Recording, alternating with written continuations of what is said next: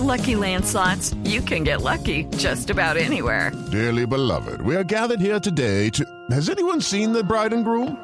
Sorry, sorry, we're here. We were getting lucky in the limo and we lost track of time. No, Lucky Land Casino, with cash prizes that add up quicker than a guest registry. In that case, I pronounce you lucky. Play for free at LuckyLandSlots.com. Daily bonuses are waiting. No purchase necessary. Void were prohibited by law. 18 plus. Terms and conditions apply. See website for details. Pues saludemos al señor eh, Valenzuela. Señor Valenzuela, presidente de Asobares Antioquia, bienvenido a Mañanas Blue. Gracias por acompañarnos. Muy buenos días a todos en la mesa de trabajo de Blue Radio y a todos los oyentes. Pues en efecto, en efecto, estamos un poco preocupados y esperamos que, que esta exigencia del carnet de vacunación para ingresar a nuestros establecimientos, pues en la práctica no se convierta en una dificultad o en una, digamos que se torpedee nuestra actividad, nuestra operación económica y que podamos seguir avanzando en la reactivación económica. Pero ¿cuál es la principal preocupación, señor Valenzuela? El, ¿La capacidad logística en los bares para el control de, de los clientes que estén vacunados y los que no tengan la vacuna también?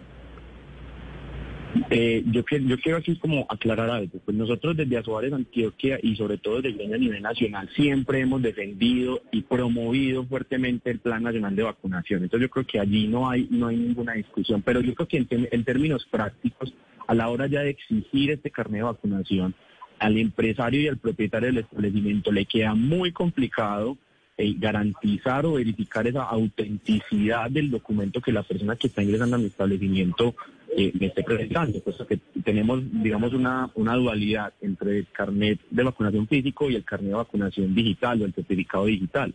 Si a mí llega una persona, me presenta el carnet, por ejemplo, físico, yo como eh, empresario voy a tener grandes dificultades y yo tengo que partir de la buena fe de la persona que me lo está presentando y no podría yo ahí entrar a dar una garantía de, de autenticidad de ese documento. Eso por un lado.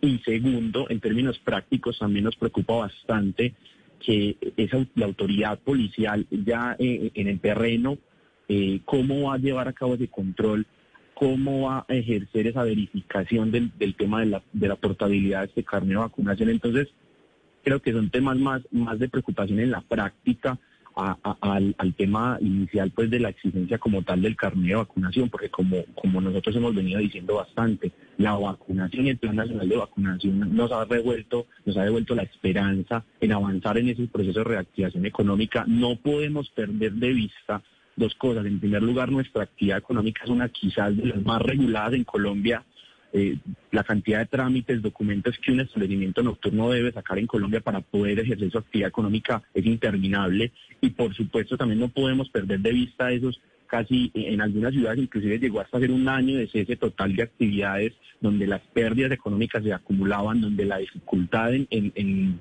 en mantener los empleos era era enorme, entonces no podemos perder de vista ese- esos escenarios y que en términos, insisto, en términos prácticos, en terreno, donde la autoridad ya en horas de la madrugada tiene que ejercer el control, no queremos tener dificultades y queremos que, por supuesto, se dé una línea muy clara, que se nos es- establezcan las reglas de juego de cómo va a operar esta situación. Señor Valenzuela. No- Señor. Sobre eso que usted nos está diciendo que es tan importante, que es la portabilidad del carnet y segundo, esa entrada, eh, esa entrada de la policía en cualquier momento, digamos de la medianoche, que puedan entrar a un bar. En caso de que entrara la policía, de acuerdo con esta norma que se expide, si llegara a haber una requisa, digamos una de la mañana y encontraran personas sin carnet, el responsable sería entonces el propietario del negocio. ¿Cómo se ha establecido esa responsabilidad en caso de que haya personas no vacunadas o con un carnet que sea falso? Es que, es que justamente allí, allí es donde está, digamos, el vacío, porque, porque en este, en este escenario convergen varias normatividades. Por un lado está el tema de la normatividad sanitaria, tanto de la normatividad común antes de la pandemia como la- las últimas normatividades que se han expedido en cuenta de la pandemia, y donde estas normatividades traen una serie de sanciones, multas económicas, clausuras o cierres de los establecimientos y también está por el otro lado el tema del Código de Seguridad y Convivencia, la Ley 1801, donde es justamente el comandante de estación o el patrullero o el policía que es el que hace el trabajo en campo, donde también tendría eventualmente algunas, algunas herramientas jurídicas para, para sancionar. Entonces allí donde nosotros nos vamos a encontrar en un escenario de no sé si tengo que recibir al policía a las 2 de la mañana, el policía va, a eh, obligarme a prender las luces, le va a pedir carne de vacunación a todo el mundo, o si va a ser la Secretaría de Salud de cada municipio el que, el que entre a ejercer este control, de qué va a estar preocupada la autoridad eh, policial, si estar persiguiendo a los no vacunados, a los que no portan el carnet, o si realmente estén, eh, que se ocupasen de las problemáticas de seguridad que, justamente la reactivación económica ha traído en diferentes ciudades donde el tema de atracos se ha disparado. Entonces, entonces es que lo, básicamente lo que a nosotros nos preocupa. Bueno, pongan, pongámonos las reglas de juego claras. ¿Cómo, hasta dónde va a ir nuestra responsabilidad como empresarios? Por supuesto, tenemos toda la disposición, dispondremos de nuestros equipos logísticos, pero hay, hay unos, unas fronteras que nosotros no somos capaces de atravesar y hasta donde nuestra potestad no puede llegar.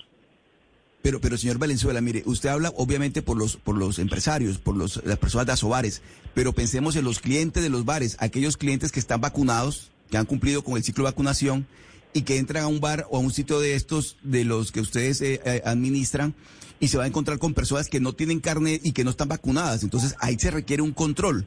Lo que usted dice es totalmente cierto. La policía no puede estar, pues un policía en cada, en cada bar pendiente eh, de, revisando la autenticidad de la, del carnet pero ¿cómo se logra entonces romperle el cuello a la botella para que todo se dé? En este caso, ¿qué, dice, qué le dicen a ustedes, por ejemplo, el gobierno o, la autoridad? El tema, el tema, el tema es bien complicado y súmele a eso que el tema de los no vacunados viene consigo, digamos, unas, unas dificultades o unas barreras de acceso a la información. Hay todavía muchos mitos en la calle sobre el, sobre el tema de que la gente no se vacune. Entonces yo creo que, que eso a ver, yo insisto, yo insisto en esto, nosotros hasta donde podemos llegar es exigir el carnet en formato físico o digital, pero de ahí su autenticidad, que realmente la persona esté vacunada o no, o sea, esto va a traer, créanme que, y espero que no, pues ojalá mis palabras no se materialicen, pero yo creo que esto en práctica va a traer grandes dificultades.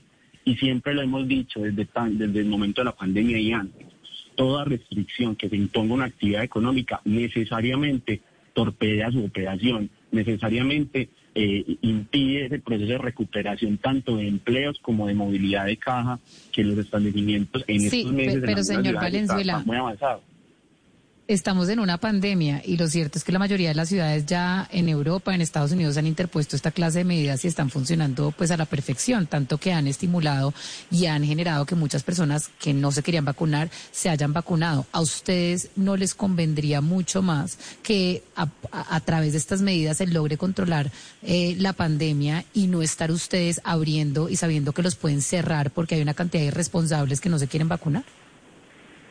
Yo estoy, yo estoy totalmente de acuerdo con usted y, lo hemos insistido. El Plan Nacional de Vacunación, el proceso de vacunación en Colombia nos ha devuelto la esperanza y creemos que es una de las mejores alternativas para avanzar en nuestra reactivación económica.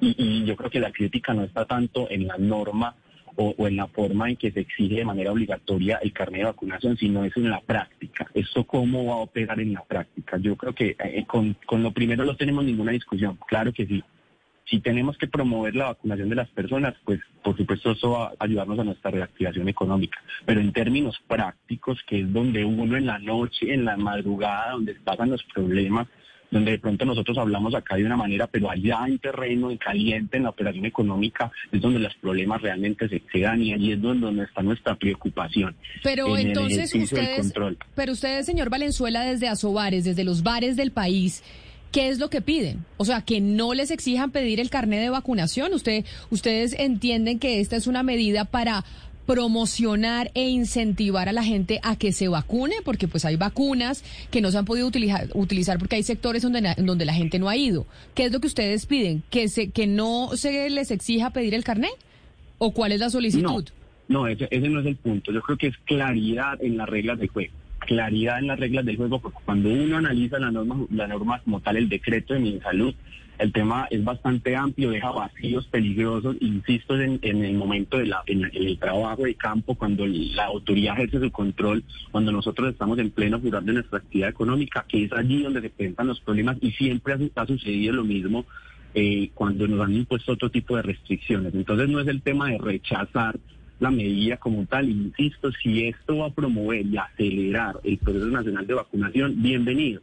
Pero es, es, es, frente a la aplicación, frente a la ejecución de la norma donde tenemos nuestros reparos y donde pedimos claridad, donde pedimos que haya concertación de las diferentes autoridades sanitarias, las autoridades de policía y por supuesto nosotros como gremios que estamos intermediando en el ejercicio de la actividad económica del entretenimiento nocturno. Pero entonces ustedes no se oponen a pedir el carnet, simplemente piden que desde el gobierno les digan exactamente cómo lo tienen que hacer y cuáles serían las consecuencias y demás. Es decir, ustedes sí quieren pedir el carné, solo piden que les expliquen un poquito mejor. Nosotros, nosotros siempre hemos sido muy responsables y hemos acatado, digamos, la, normatividad del gobierno nacional y de las diferentes entidades. Por supuesto que nosotros vamos a pedir el carnet de vacunación, lo vamos a, vamos a pedir que se presente ese carnet, pero hay unas fronteras donde no podemos llegar, el tema de la autenticidad de los mismos, el tema que todavía hay cierta inquietud frente al acceso universal de las vacunas, como lo hemos manifestado, frente a las consecuencias que ese control policivo de la medida puede traer. Es ahí donde están, digamos, nuestros reparos y nuestras preocupaciones y por supuesto creo que las autoridades tendrán la mejor voluntad de esclarecer en que este proceso en práctica, en terreno, no se nos convierta en un problema y no se torpedee ese proceso de reactivación económica.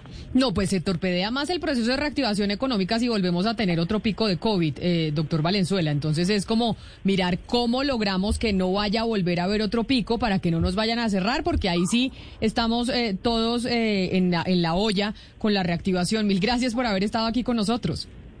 Muchísimas gracias a todos ustedes. Un feliz día y por supuesto a vacunarnos. Gracias.